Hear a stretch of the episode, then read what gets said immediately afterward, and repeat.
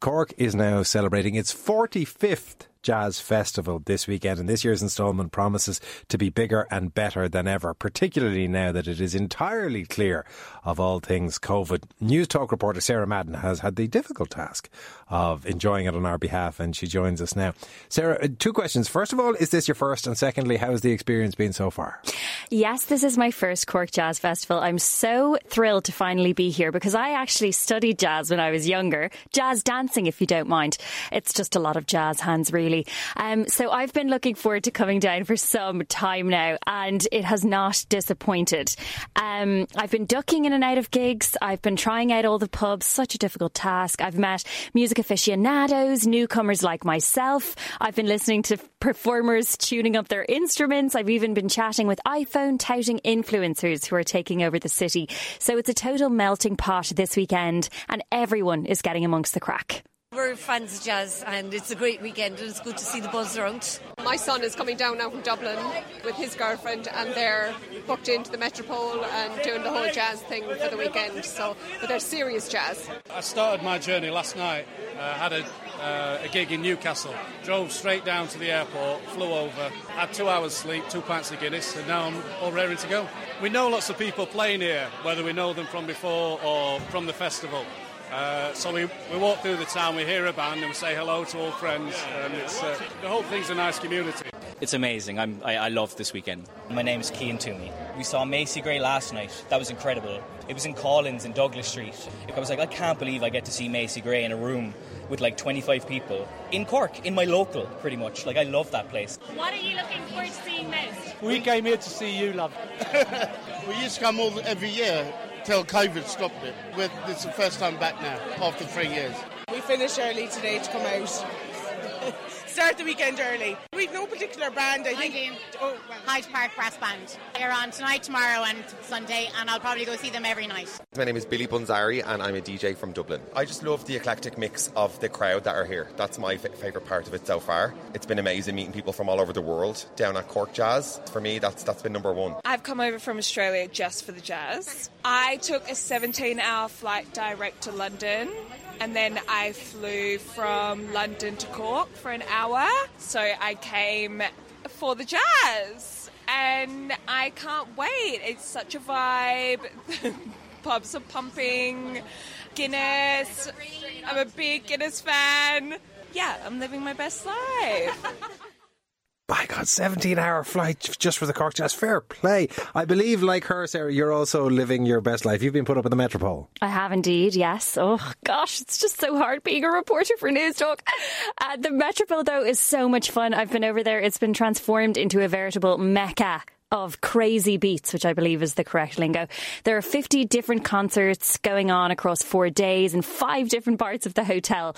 But of course, the Metropole has always been the home of the festival, as Irish jazz icon Harry Conley, who is the only performer to have played all 45 years now, he told me yesterday at his sound check it all started in 1978 when the hotel manager found himself in a little bit of a pickle. When I was playing in the Metropole 10 years prior to that, playing jazz, they came up the back stairs on a Monday we were just playing, and he said he had a big problem for the October bank holiday weekend. He had a cancelled bridge congress, of which Omar Sharif was going to be the main man. So he said, Harry, uh, what do you think? Could you do a bit of music? I said, maybe a mini jazz festival. That's how it started. Once Guinness came on board in 82, we were having the best in the world at the time. Buddy Rich, Ella Fitzgerald, everybody that was anybody, we brought them. Smooth road today. Petition. Why am I the only one traveling this way? Little ditty there from my good friend Harry Connolly. He's playing all across the weekend at the Shelburne Bar. I hadn't realised that this started effectively by accident. Exactly. No, it did, yeah, but it's no mistake that it's carried on and gone from strength to strength, as we can see. Stevie G is a Cork DJ and event promoter, and this year he's had a real hand in curating the festival. He also works out of Red FM. And I met him at St. Peter's Church at the We Got Jazz exhibition. So if anyone out there is interested, interested in vinyl, I know it's increasingly popular. He's displaying his impressive vinyl collection there to showcase the evolution and the fusion of hip hop and jazz. Stevie told me why the festival has thrived here in Cork and why we're now starting to see multicultural Ireland come to the musical fore. Well, we've had a good musical history. We are a port, so we've always had good influences from everywhere. We're between uh, the two powerful music markets of the UK and the States. We've always had a big tradition here of soulful music, but I think the vibe kind of works here. Uh, it's a laid back city, and a lot of the laid back kind of coolness of the music kind of seeps in, I think there is people who've always been more popular here than elsewhere, like Hypnotic Brass Ensemble are, DJ, are playing here all weekend live and they're more popular here than anywhere in the world, even at home in Chicago. We've got an amazing scene in Ireland at the moment with jazz, soul, funk. I'm quite involved in the African Irish kind of music scene, which has been incredible because a lot of people came to Ireland in the late 90s and it's their kids now that I'm working with generally. And I mean we've got we're going through a golden age where we've got artists like Aby Coulibaly uh, people like that who are on the threshold of being the next sort of Erykah Badu or whatever. So we are in a perfect place for it. There's great music being made. We're on the cusp of it and yeah it's exciting yeah, exciting one. All the way across Cork, because having started, as you described it, in, in one hotel in the Metropole, it has spread hugely. What else is on then across the weekend? Oh my God, there's so much. And I suppose, best of all, with the Fringe Festival happening at the same time, a lot of it is actually free. So, for example, yesterday I caught a talk on Japanese jazz at the City Library. Yeah, supposedly Tokyo is the city with the most record stores in the world. Who'd have thunk it? But there's also the big jazz bus that's circling the city with its saxophones and trumpets. And there's even a jazz boat journey with musician Jeremy Paxton on the schedule. This year as well, the fun is even spilling over into Kinsale and Douglas. So if you don't feel like getting into the centre, into the real capital, you can still go out there and hear a little bit of jazz closer to home. And according to the owner of the Shelburne Bar, Philip Gilvin, staff and proprietors countrywide, woof, county-wide, well, it is the real, mm, you know, we'll be having as much fun as anyone. This is my 27th year in a row doing the jazz in the Shelburne Bar, and it's the best weekend of the year. It's the busiest weekend of the year.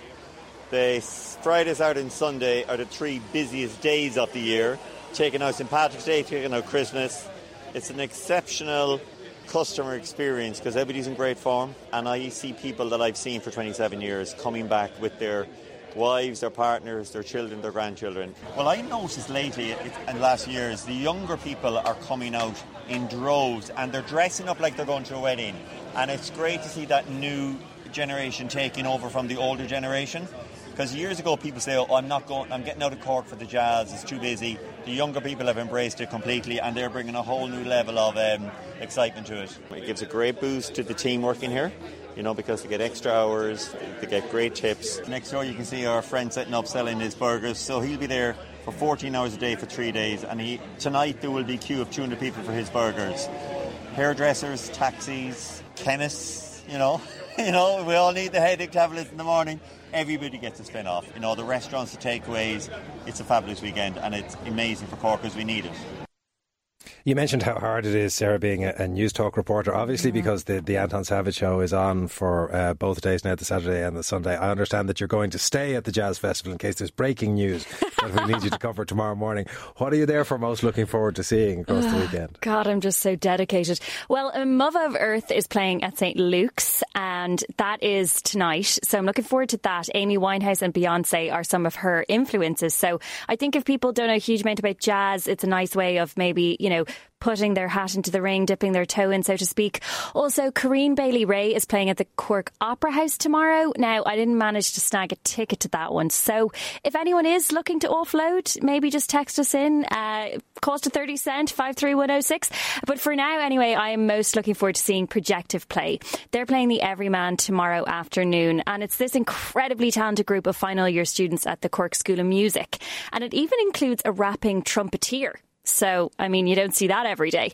They've joined forces to create a really special collection of original music. And as vocalist Kira Stacey told me between rehearsals yesterday, for many of the Cork natives in the group, performing on the main festival schedule is a dream come true.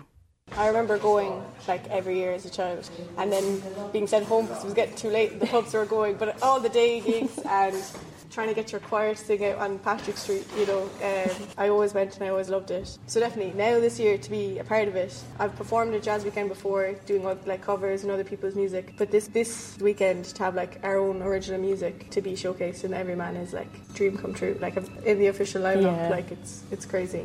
And I think that's what Cork Jazz Festival really shows that there is careers in music and following that path. Show me why you give me a trust and why you feel like you must when it is not enough and there's no labels for us, you know. Labels for us, you know. Show me why you give me a trust and why you feel like you must when it is not enough and there's no labels for us, you know. Our reporter there, Sarah Madden, on the streets of Cork last night. And Sarah, just so that I, I have this right, if somebody does manage to find you a ticket, is will you do jazz dance as an expression of thanks? yeah, get the digital team involved. They'd love that. Sarah, thank you very much as always. Sarah Madden there.